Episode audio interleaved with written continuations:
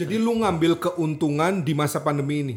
Oh iya. Kapitalis dong lu. Oh iya jelas. Perspektif rasa yang dirasakan oleh orang lain bisa menjadi sumber inspirasi untuk kita.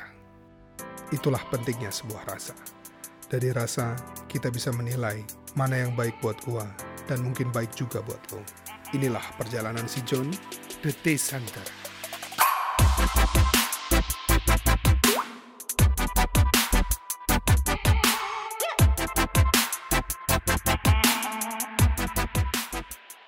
Assalamualaikum warahmatullahi wabarakatuh. Waalaikumsalam warahmatullahi wabarakatuh. Alhamdulillah ini adalah episode kedua polling podcast keliling.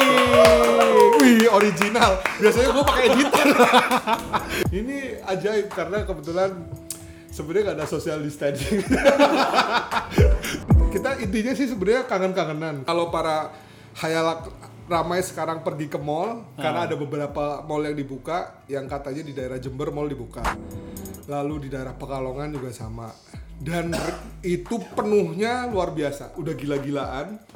Dan gue lihat beberapa postingan juga eh, sudah luar biasa penuhnya.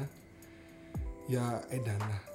Kalau orang-orang memilih untuk ke mall, gue lebih memilih pertemuan yang seperti ini, private dengan orang-orang terdekat. Oke.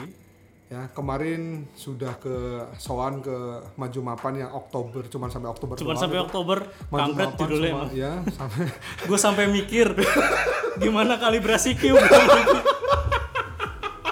itu gue dihujat sih tapi nggak apa-apa thumbnail gue adalah maju mapan sampai Oktober. Ya mudah-mudahan tidak ya. Mudah-mudahan tidak. Tapi mungkin.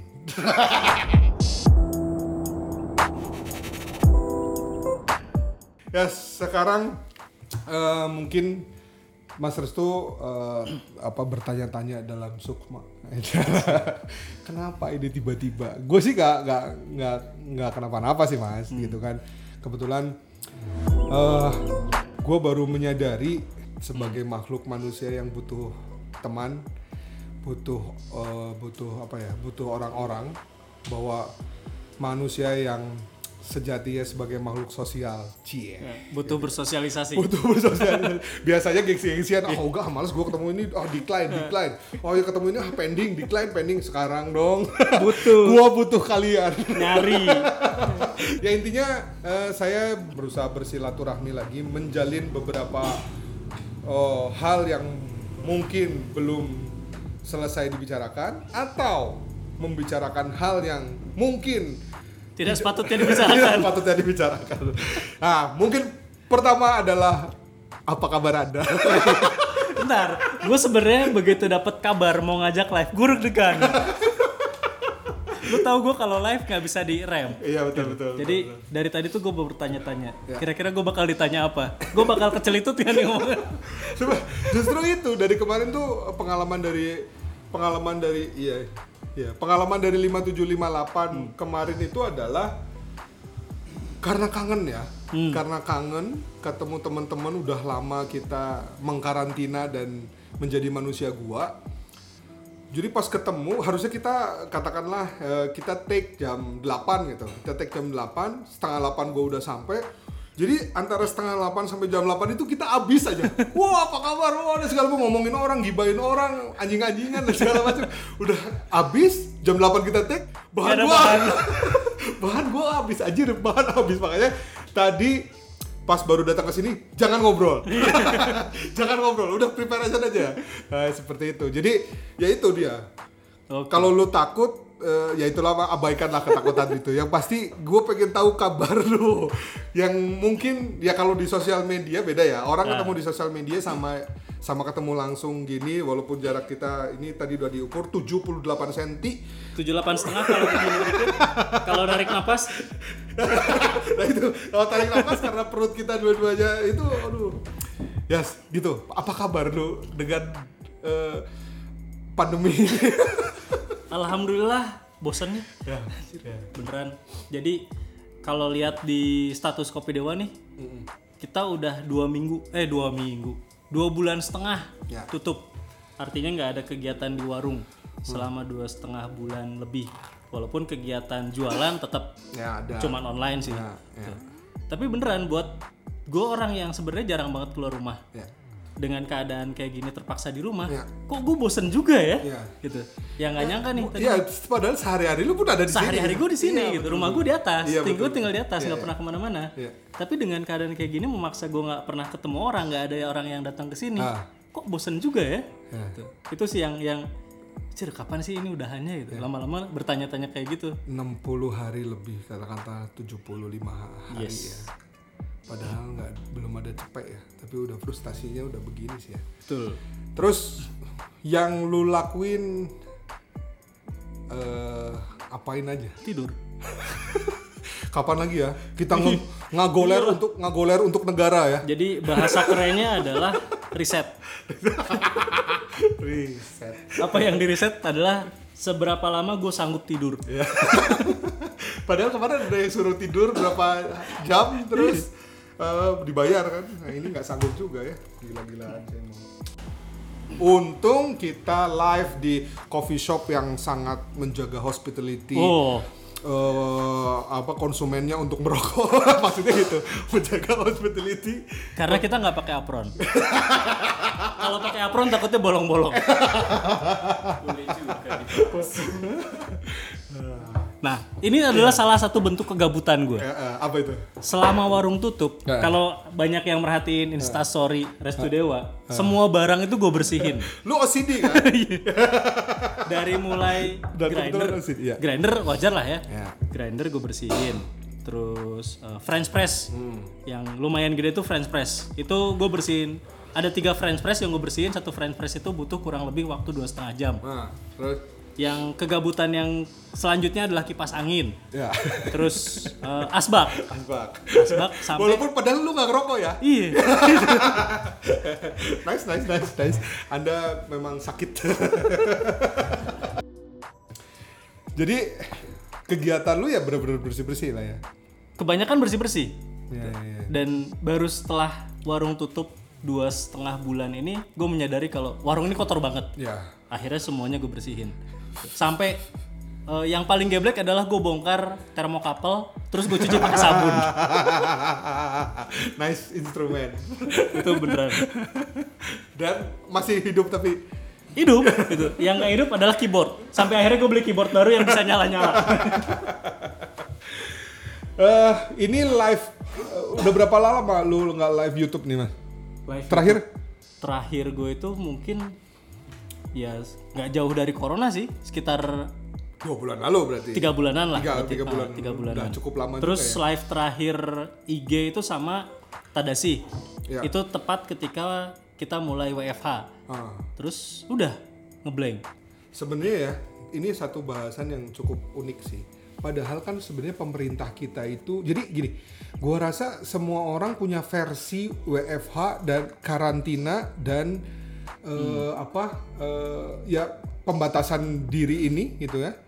Itu punya versi masing-masing lah. Kalau lu tanya dua bulan, ada yang jawab tiga bulan. Gua udah empat bulan. Ada yang gua baru seminggu. Ada, yang, yang enggak. gua enggak. Ada yang gue nggak ada gitu kan maksudnya ini kalau gua rasa sih ini ada masalah di regulasi eh, ya tentang penanganan ini deh ya. itu udah sebenarnya udah rahasia umum lah kita kalau ngomongin protes-protesan sih gua nggak bermaksud untuk protes cuman ya ya ya ya inilah bahwa di Indonesia tidak ada batasan secara baku Walaupun ya bener kalau ngomongin PSBB ada ada yang enggak di PSBB, ada yang uh, ada gitu ya. Seperti Bandung kita ini kan di PSBB, cuman rasanya juga biasa aja ya. Di PSBB-nya di daerah kantoran, kalau di daerah kampung, Margahayu, Metro oh, tiap sore ngabuburit masih Iya, jalan betul kan? Jadi ya mungkin di situ nggak ada corona. Jadi ya eh, ya punya versi masing-masing gitu ya. Maksudnya eh, agak membingungkan sih. Memang eh, semua serba ambigu, nggak jelas gitu. Semuanya serba nggak jelas. Yang akhirnya berpengaruh terhadap kerjaan kita. Betul nggak? Eh gua nggak akan ngomong panjang lebar eh, tentang ngomongin masalah ada apa di balik ini semua. Eh, tugas gua sekarang adalah menyesuaikan pekerjaan gua dengan kondisi sekarang. Itu prinsip gua. Kalau lu, Mas?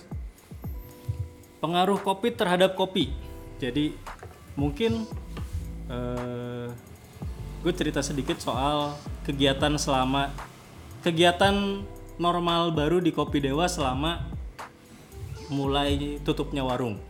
Kita kan biasanya buka warung nih dari siang sampai malam sekitar jam 10 jam 11-an kita tutup. Setelah eh, ada anjuran untuk social dis- distancing, kita tutup warung, kegiatan otomatis berubah. Cari cuannya ca- beda nih. Ya. Yang pertama jelas kita manfaatin online. Tuh, penjualan online. Terus yang kedua yang baru gue mulai sekitar sebulanan terakhir adalah gue ngadain kelas online. Setelah sebelumnya kita rutin ngadain kelompok belajar setiap weekend offline, orang-orang ketemu ngumpul di warung buat belajar. Eh, tercetuslah ide buat bikin kelompok belajar online. Tuh. Jadi kita belajarnya online. Alhamdulillah ternyata peminatnya banyak. Gitu baik itu yang temanya berhubungan dengan kopi atau manajemen keuangan atau bahkan ngomongin medsos. Ya. Tuh. Jadi orang-orang tuh ternyata dengan eh, di rumah doang, di rumah aja itu tingkat stresnya tinggi. Ya. Dan salah satu cara untuk menanggulangi stres itu adalah dengan melakukan sosialisasi tetap walaupun sosialisasinya nggak Ya. nggak physically ketemu gitu ya. Jadi lewat kegiatan-kegiatan kayak gini nih, gue yakin ini penontonnya bakalan banyak banget. Di gua aja ada 1400. Ya. Di lu ada Satu. dua. dua. nggak tahu di YouTube. Ini gua nggak tahu nih operatornya baru soalnya. Operatornya bingung, yang mana ya gitu. ada empat. gitu. ya. Jadi ternyata eh, kegiatan orang tuh berubah dan kita sebagai kalau ngomongin usaha ya bukan jatuh lagi itu harus harus jeli aja ngelihat peluang Tuh. yang jelas sih peluang usaha itu tetap ada. Tuh. yang penting kita harus bisa ngelihat mana nih celah yang bisa kita gali. Gali terus aja sampai sampai capek gitu kan. Dan setelah gue survei dapat data dari beberapa peserta kelas online yang ngomongin manajemen keuangan terutama rata-rata yang jualan online penjualan mereka malah naik. Gitu. Ya. yang baru mulai online itu mengalami pergeseran Ya. dari tamu-tamu offline itu uh, berganti menu ke menu-menu yang bisa dijual secara online Ya. yang mulai dari es kopi susu literan atau misalnya frozen food karena kita kedatangan salah satu pegiat Frozen frozen, food, food, ya. handal di Bandung Ya, Yang- Iceman. uh gitu. temennya Elsa gitu Iceman. Jadi ternyata eh, sesuai dengan prediksi di awal orang-orang yang biasanya jajan di luar nggak mungkin berhenti dengan WFH tiba-tiba jago masak di rumah. Iya, iya. Pasti akan tetap eh, ada spending money untuk konsumsi lebih. Untuk untuk konsumsi makanan yang sifatnya bukan pokok. Ya. Lebih ke apa istilah kerennya sekarang leisure. Laser, ya. Ya, laser sih ya sudah itu kan ngomongin laser ini oh apa namanya? Leisure tuh yang mata cyclops Ngomongin laser ini kan suatu suatu hal yang bisa dibilang apa ya? Kalau sudah eh, nyaman, kalau sudah tenang, kalau sudah apa namanya eh, comfort, baru di situ akan ada timbul timbul rasa-rasa laser tersebut kan sebenarnya begitu. Yang pengaruhnya sih yang gua bilang, "Wih, lu ada efek itu ya, gun smoke." Ngerokok enggak ngebully ya. Jadi maksudnya gini, eh eh, ya gua eh, ini akhirnya menjadi bahasan semua orang sih. Gue berusaha sih dari tiga episode podcast gua, gue membicarakan suatu hal yang gua lempar jauh dari dari covid. Gue lempar, gue berusaha lempar, gue berusaha jauh-jauhin deh itu yang namanya covid lebih ngebahas tentang Oh yang lo mencekam itu gue penasaran. Nah, akhir mau nggak mau, mau nggak mau itu yang akhirnya gue post dulu. karena karena gimana nggak bisa. Makanya bener ada uh, teman-teman uh, psikolog bilang hati-hati psikologi lu, hati-hati psikologi lu. Itu yang bener-bener akhirnya akhirnya bukan akhirnya bukan bukan tersugesti sih, tapi lebih ke ke apa ya? Memang memang ini hal yang nggak bisa kita hindarin gitu. Ini udah jadi apa uh, pergerakan oh, dunia memang dunia sedang bergeraknya lagi menceng-menceng gitu jadi ya semuanya akhirnya kena imbasnya gitu karena kan kita kondisinya memang ya apa ya ini harus yang kita kita kita harus hadapi ya hal-hal seperti ini kan mau nggak mau suka nggak suka ya lu harus telen nih bulat-bulat gitu Yes. kan makanya gua eh, beberapa hal ya gua suarakan di situ kembali lagi kenapa gua coba bersuarakan dan iseng-iseng bikin podcast ini sebenarnya ya karena gua nggak hobi nulis gua sama Nggak hobi atau nggak bisa? nggak bisa nggak hobi Nggak hobi. kalau bisa gue punya teknik sebenarnya Oh, iya, iya. secara tidak langsung punya teknik Eh, karena gue belajar gitu kan. Memang kampus sempat mengajarkan gue gitu. Tapi memang nggak suka gue memang akhirnya ya eh, nggak suka. Terus ngebaca membaca hal yang paling gue hindari lah membaca itu. Kalau orang ayo membaca ayo gerakan ayo membaca kalau gue memang menghindari membaca. Tapi pada saat saya butuh sesuatu untuk kita baca untuk kepentingan gue gue harus membaca gue akan memang ya kebut semalam. Memang gue sikat habis-habisan Eh, jadi ya kayaknya ngebacot aja lah gitu kan karena ini juga profesi gue oh bacot gitu kan Hidup bacot. itu bacot Tapi bener sih. Jadi gue kemarin sempat baca juga eh, apa sih yang bisa kita jual nih Iya. di saat eh, ya susah kayak gini, susah bagi semua orang kayak gini. Jadi jualah sesuatu yang lu paling jago, ya yang lu paling bisa. ya Lu bisa dagang ya lu dagang. ya Gitu.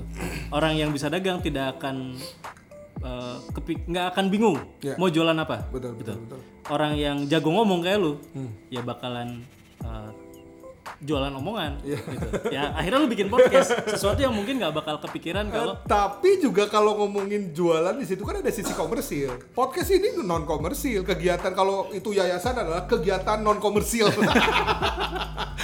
ini bener-bener eh, ini sorry motong. Gue bilang sama Yuli sama teman-teman gitu ya, sama tim gue Sinat dan lain-lain. Ini yang jadi big problem adalah main job gue adalah event organizer Oke. Dan Oh, die itu sekarang. jangan bilang itu kan saya sedih maksudnya main job gua adalah event organizer bisa dibilang eh, itu sudah mendarah daging lah gue bisa menyebutkan itu karena profesi itu bisa lebih dari 15 tahun di hidup gua Oke. Nah, yang jadi problem adalah pada saat kegiatan kantor itu ada, eh, ngomongin IO kegiatan apa sih mas? Kreatif dong. Ngomongin kreatif itu kan berarti ngomongin ide. Ngomongin id- ide itu munculnya nggak dari kantong, nggak dari kantong Doraemon, nggak dari nggak dari eh, nggak bisa ada satu bakuan bahwa ide itu akan muncul dari situ. Itu nggak mungkin. Gue kadang-kadang ngelihat ada eh, ada tim ada tim gua eh, tim gua namanya Nanda perempuan. Kebetulan dia langsung di depan gua. Dia masuk kamar mandi keluar kamar mandi gua langsung dapat ide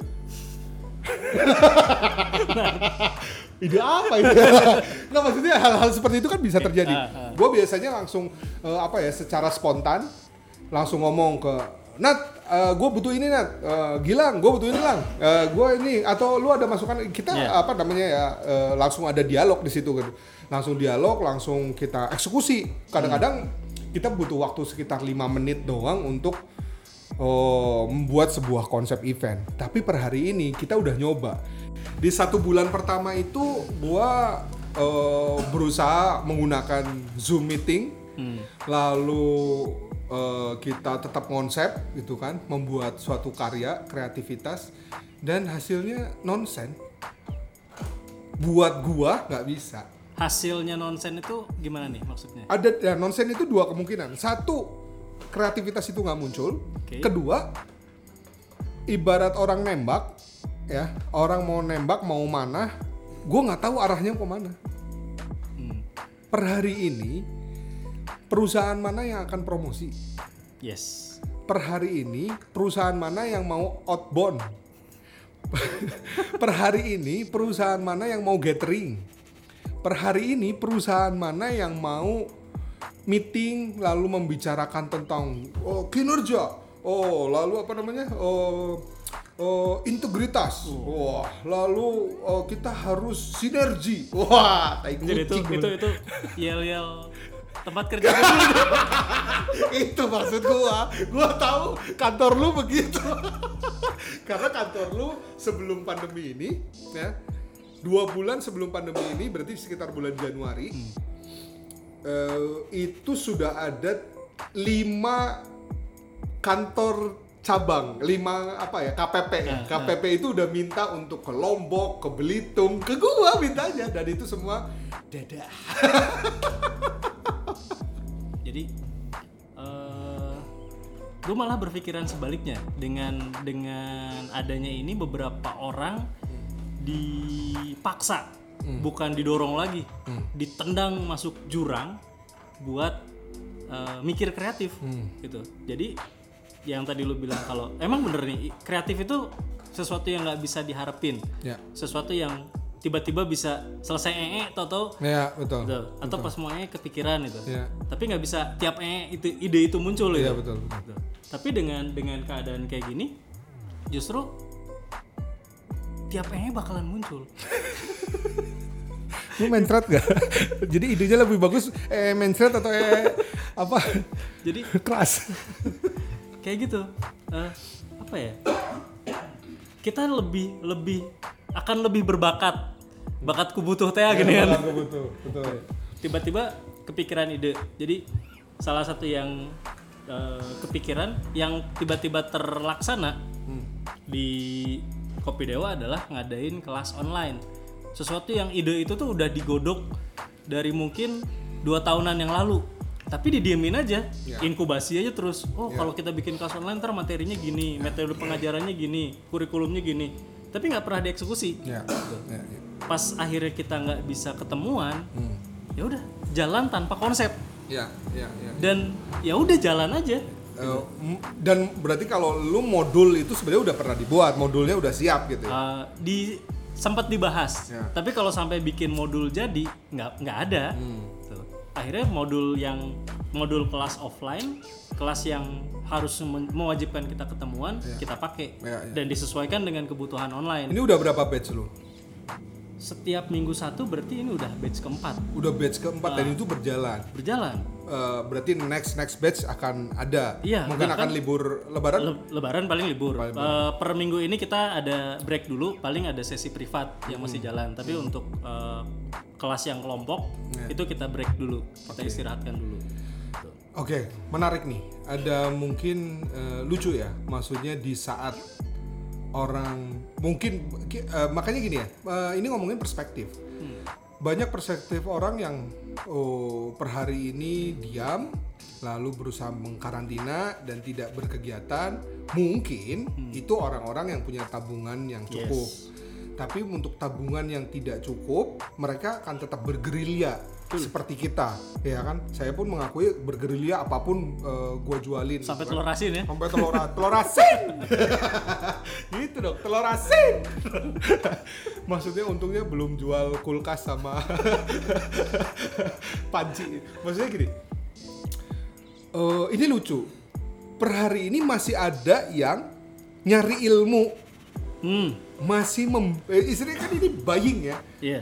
Yang orang per hari ini ngomonginnya adalah how to selling per hari ini. Betul nggak? Yes. apa pun dijual. Yang biasanya jual warungan sekarang jadi iceman jual frozen food gitu kan? Lalu yang apa biar mungkin kira-kira PL bisa di frozen food?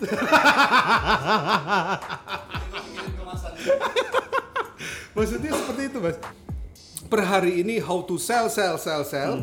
Bahkan yang lu bilang bahwa per hari ini kreativitas eh, dari boker pun kita ke- akan keluar bisa manfaatkan menjadi sebuah kreativitas sebuah ide yang bisa dibilang adalah eh, kemampuan defensif kita bertahan kita akhirnya muncul dalam menjual bagaimana cara menjual bagaimana produk gua laku ada yang jualan telur asin ada yang jualan apa namanya Bakso beku. bakso beku dan Nggak pakai balapan lagi Nggak sekarang. pakai ba-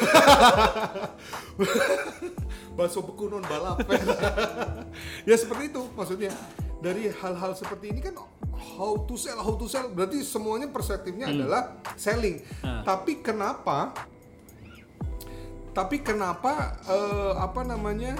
Dengan adanya hal ini pun sudah memberatkan kita semua, Mas Oke. bagaimana caranya menjual itu sudah menjadi problem yang sangat luar biasa. Ilmu-ilmu para marketer, ilmu para salesman, ilmu-ilmu Nggak kepake. nggak ada yang pakai bullshit semuanya. Nah.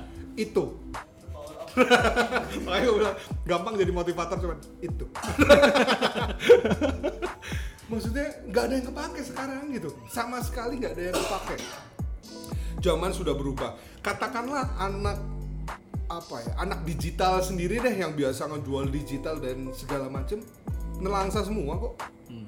Bingung sekarang meng- ngomongin pasar, sifat pasarnya bagaimana, lalu kebutuhan-kebutuhan apa yang sebenarnya ya kadang-kadang gini ngomongin ngomongin sales kan ngomongin komunikasi mengkomunikasikan ada eh, apa marketing communication itu namanya ini kan hal yang sangat luas banget sudut pandangnya makanya hal-hal ini kan yang menjadi apa ya menjadi sangat lu- luar biasa problem cara menjual aja menjadi hal yang sangat luar biasa nah sekarang lu sampai ada empat batch di situ Masih bisa dagang masih gitu. bisa dagang berarti dong Oke, ah.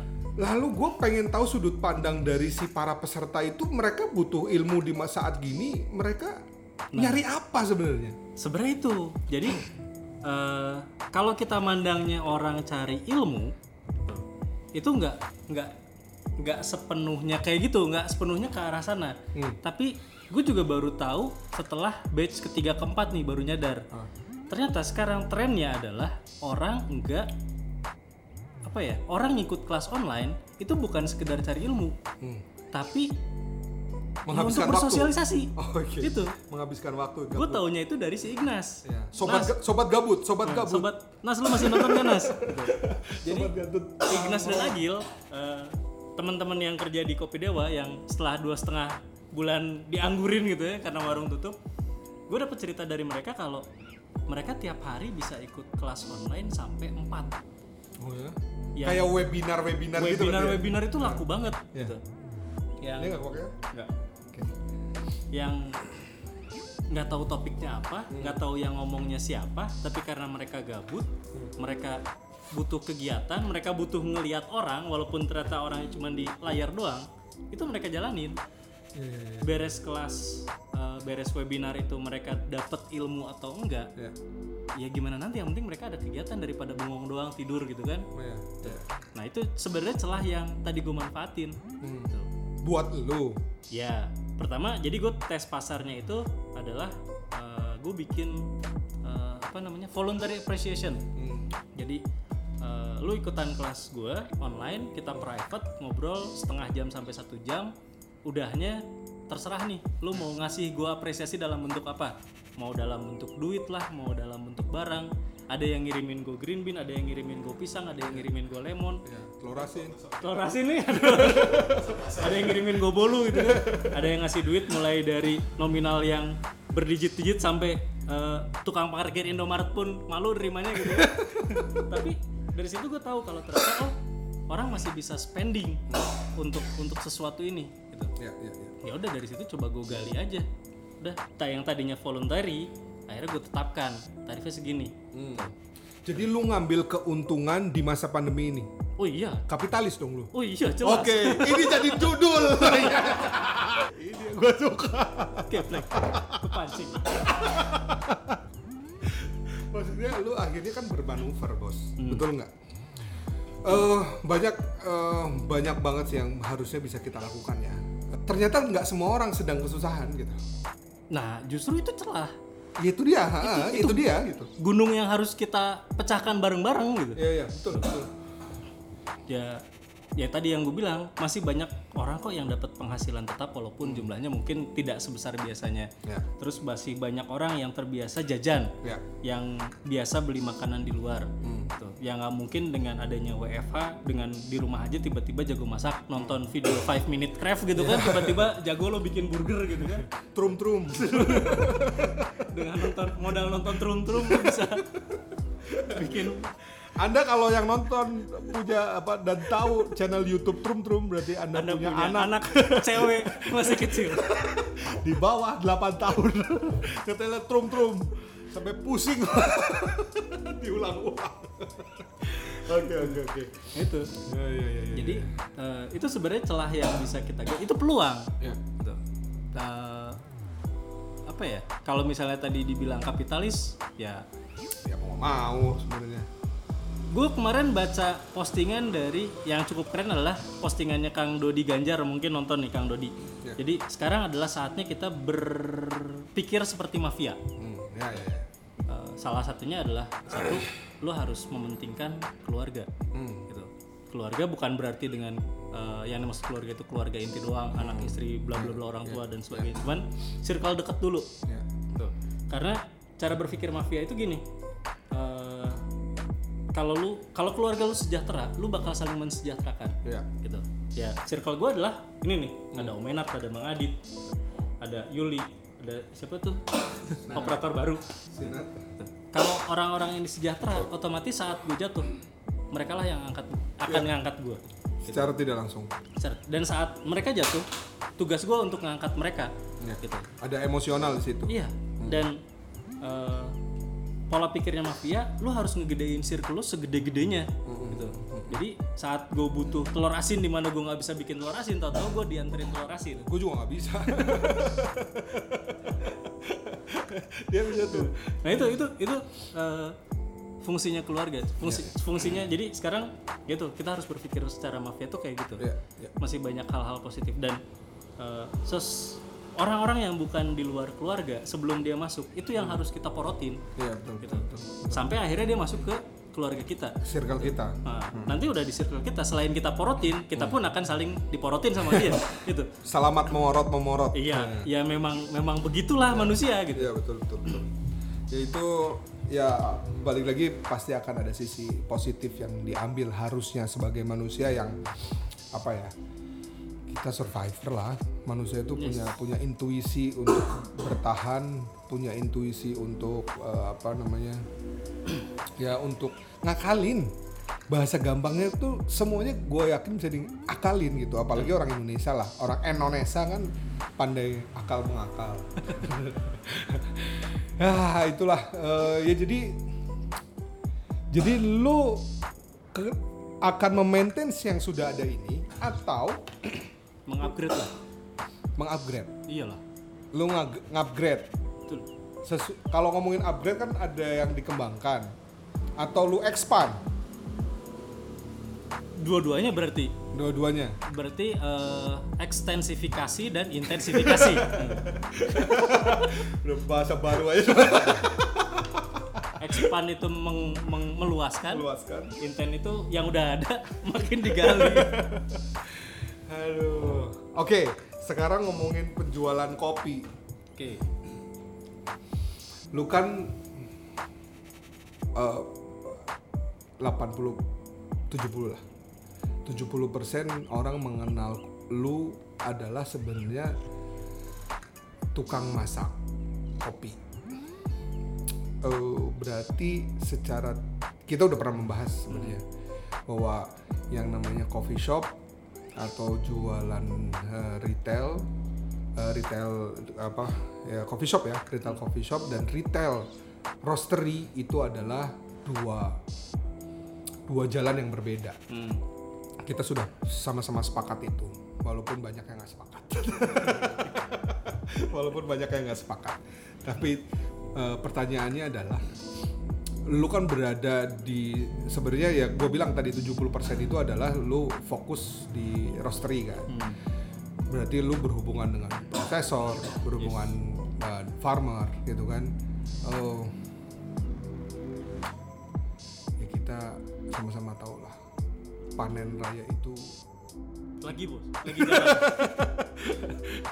Iya, lagi itu kan ada proses. Ah. Panen, ngomongin kita kan ngomongin distribusi sampai ke kita itu kan ngomongin distribusi yang perkiraannya mungkin satu bulan lagi lah. Satu bulan lagi siap didistribusikan.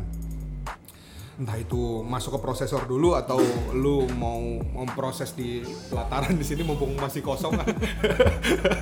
Eh, terus apa tanggapan lu dan apa harapan lu dan apa yang lu mau bilang tentang Eh, panen?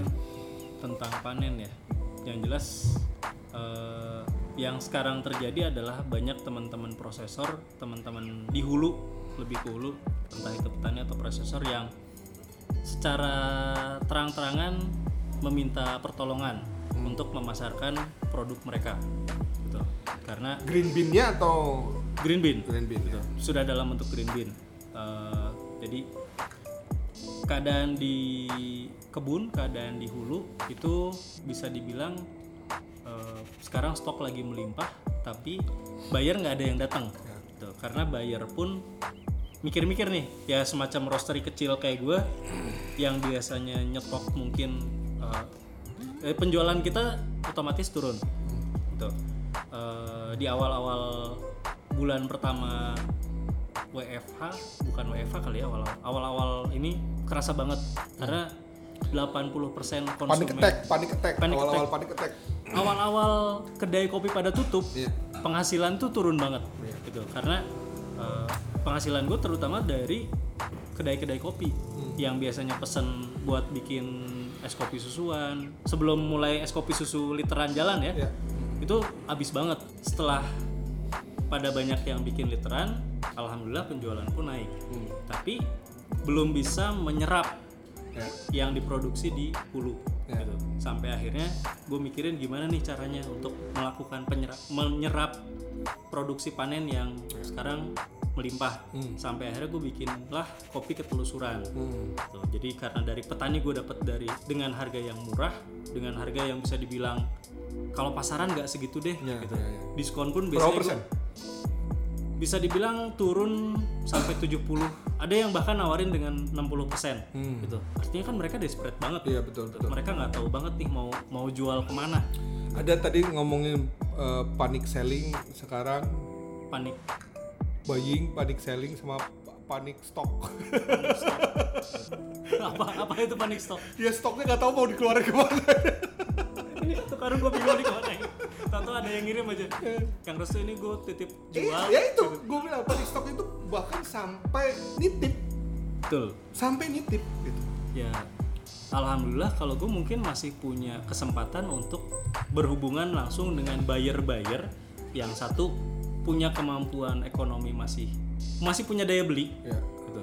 Dan masih bisa gue paksa buat beli ya. gitu. Tentunya ya nggak nggak nggak adil juga kalau gue cuman maksa beli, maksa beli nih. Hmm. satu gue harus mengimbangi dengan kualitas.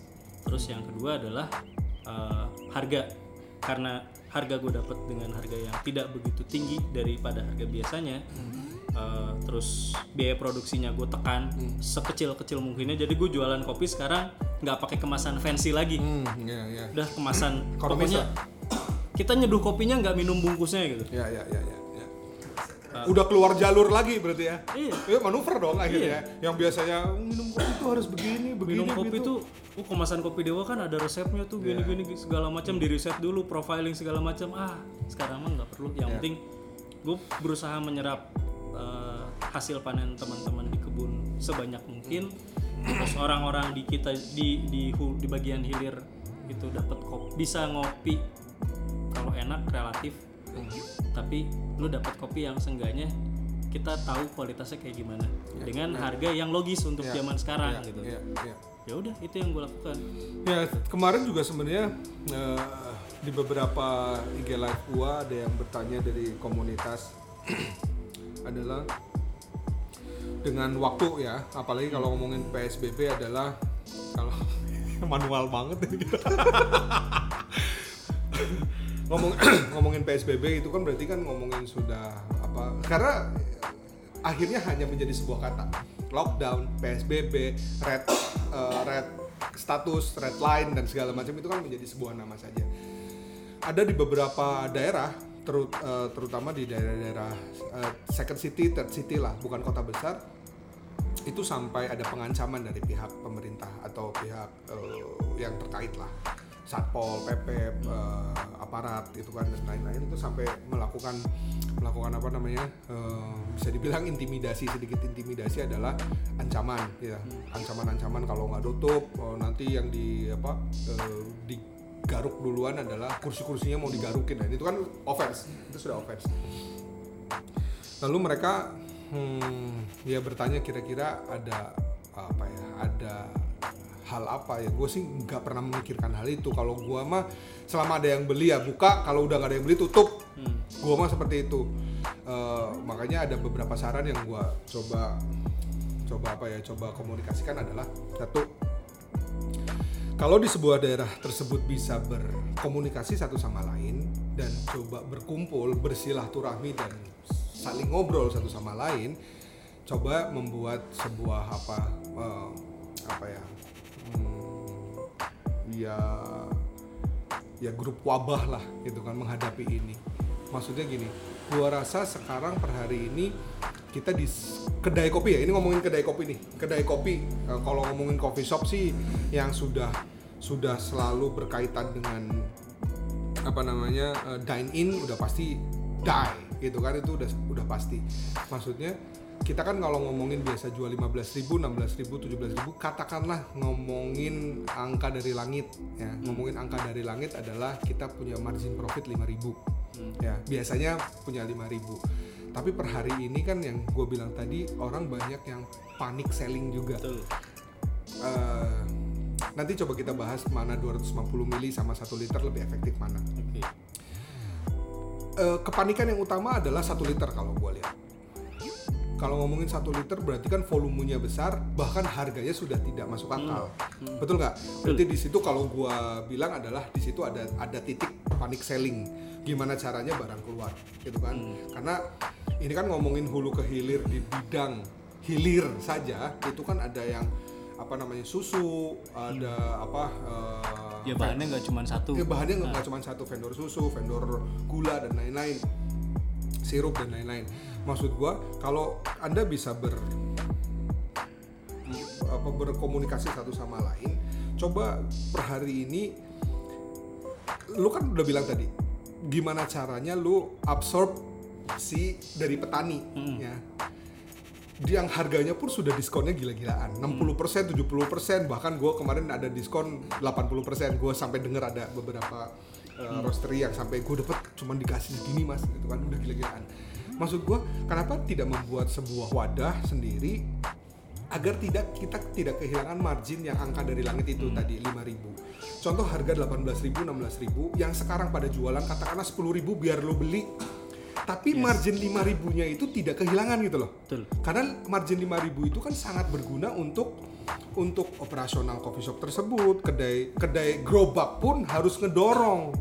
Yang di situ butuh es teh manis ya. Nasi padang. nasi padang dan lain-lain. Maksudnya seperti itu. Coba dan hubungilah para roastery lokal.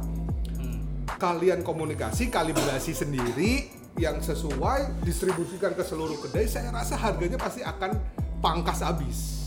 Gitu kan? Jadi eh, kalau gue sederhanakan gimana caranya kita nggak banting-bantingan harga segitunya supaya eh, ya semuanya pun kebagian gitu kan. Gitu. Eh, kalau ngelihat dari udah berapa menit sih nih? 5 di situ berapa? nggak tahu Ini soalnya sejam nih kalau live IG, kalau live YouTube tapi udah mati ya. Jadi yang tadi nanya live YouTube-nya kenapa mati karena baterai kameranya habis karena kita nggak persiapan karena nggak ada persiapan. Tuh. Eh, kemarin sempat kita bahas juga di sini, terutama sama eh, kelas online manajemen keuangan batch kedua atau ketiga gue lupa. Gitu. Jadi memang sebaiknya kita tidak menurunkan harga serendah itu, kecuali ada beberapa pertimbangan, ada beberapa hal yang memang ada biaya yang kita pangkas. Gitu. Eh, contohnya kayak kopi ketelusuran, kenapa bisa gue jual dengan harga murah?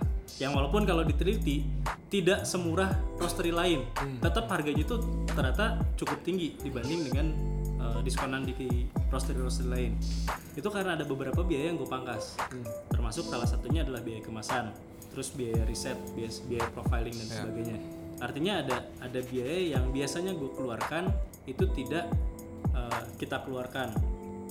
HPP-nya lebih rendah gitu. dan mudah-mudahan ada teman-teman kelompok belajar yang nonton masih ingat gimana caranya ngitung HPP ngitung HPP untuk eh, ngitung harga jual dari HPP nah yang jadi masalah adalah panic selling tadi ya secara jangka panjang nih kalau kita udah terbiasa jual murah kita nggak tahu nih kapan ini bakal balik ke posisi semula gitu bisa juga eh, skenario nya adalah pada saat kita udah nurunin harga tahu-tahu nggak bisa naikin Nggak bisa naikin lagi. Iya, gitu. itu yang itu yang eh, kita resiko paling gedenya adalah itu. Hmm. Jadi saat kita udah nurunin harga sampai ke batas margin terendah, ternyata nanti kita nggak bisa balikin ke harga normal. Jangan sampai kayak gitu. Gitu. Apalagi ini keadaannya bakalan bakalan lama banget. Bakalan mungkin enam bulan ke depan bakalan kayak gini. Nah jadi eh, kalau kata gue mah hitung yang bener lah untuk soal harga jualnya.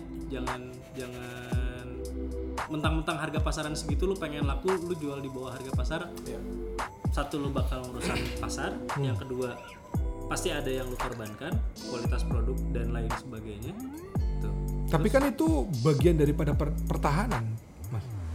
hmm, Sejak sekarang kita tidak bisa menyentuh ngomongin harga jual itu adalah hak prerogatif si coffee Penjual. shop penjual itu sudah pasti. Kita menghadapinya ya mungkin kalau gua mah eh, bukan lagi menyarankan tapi mungkin akan mengumpat. Lu jual murah modar lu. Ya jelas. Ya gua akan akan seperti itu daripada akan ayo dong jangan pada jual gua nggak akan gitu. Jadi satu kalau kalau lu jual terlalu murah lu nggak ngitung batas margin HPP lu berapa harga jual lu berapa nggak bakal panjang. Ya ya gitu. karena eh, apa biaya semua itu ada iya pastilah biaya operasional yang nggak kehitung itu ada Hmm. jadi banyak banget ya orang-orang yang ternyata jualannya kayaknya laku Hmm. dia dapat untung tapi di akhir periode di akhir tahun gitu dia nggak dapat apa-apa dia nggak gajian apa-apa Hmm. Iya, iya, iya. gitu jadi jangan sampai kayak gitu Iya memang dalam kenyataannya sekarang sih sudah banding-bandingan harga semua ya. Makanya mungkin ya gue akan eh, apa coba tadi udah singgung lebih efektif mana sih satu liter sama kita jual 250 mili? Kalau gue sebagai konsumen Iya. gue minum satu liter malah boros. Ya jadi ternyata hitungannya kan selalu satu liter itu 4 kali 250 mili Betul. harapan gue gue bisa minum untuk empat hari itu betul Kalau dengan misalnya- harga yang biasanya akan lebih harga- ekonomis dong. Ah, Heeh. sekarang tuh rata-rata jual antara 60 70 Ya. ada yang gocap gitu Ya, kan. betul. Berarti sekali minum kurang lebih 15 ribu. 15 ribu irit 5 ribu Irit biasanya. 5 ribu. Betul. Ternyata lu malah minum dalam waktu setengah hari aja udah habis. Betul. Gitu. ya ya ini kan ngomongin uh, kita kan sebagai manusia yang ada di depan mata ya pasti akan dihabiskan pada saat itu iya. itu udah pasti gitu. Ah. itu efek psikologis yang normal lah gitu.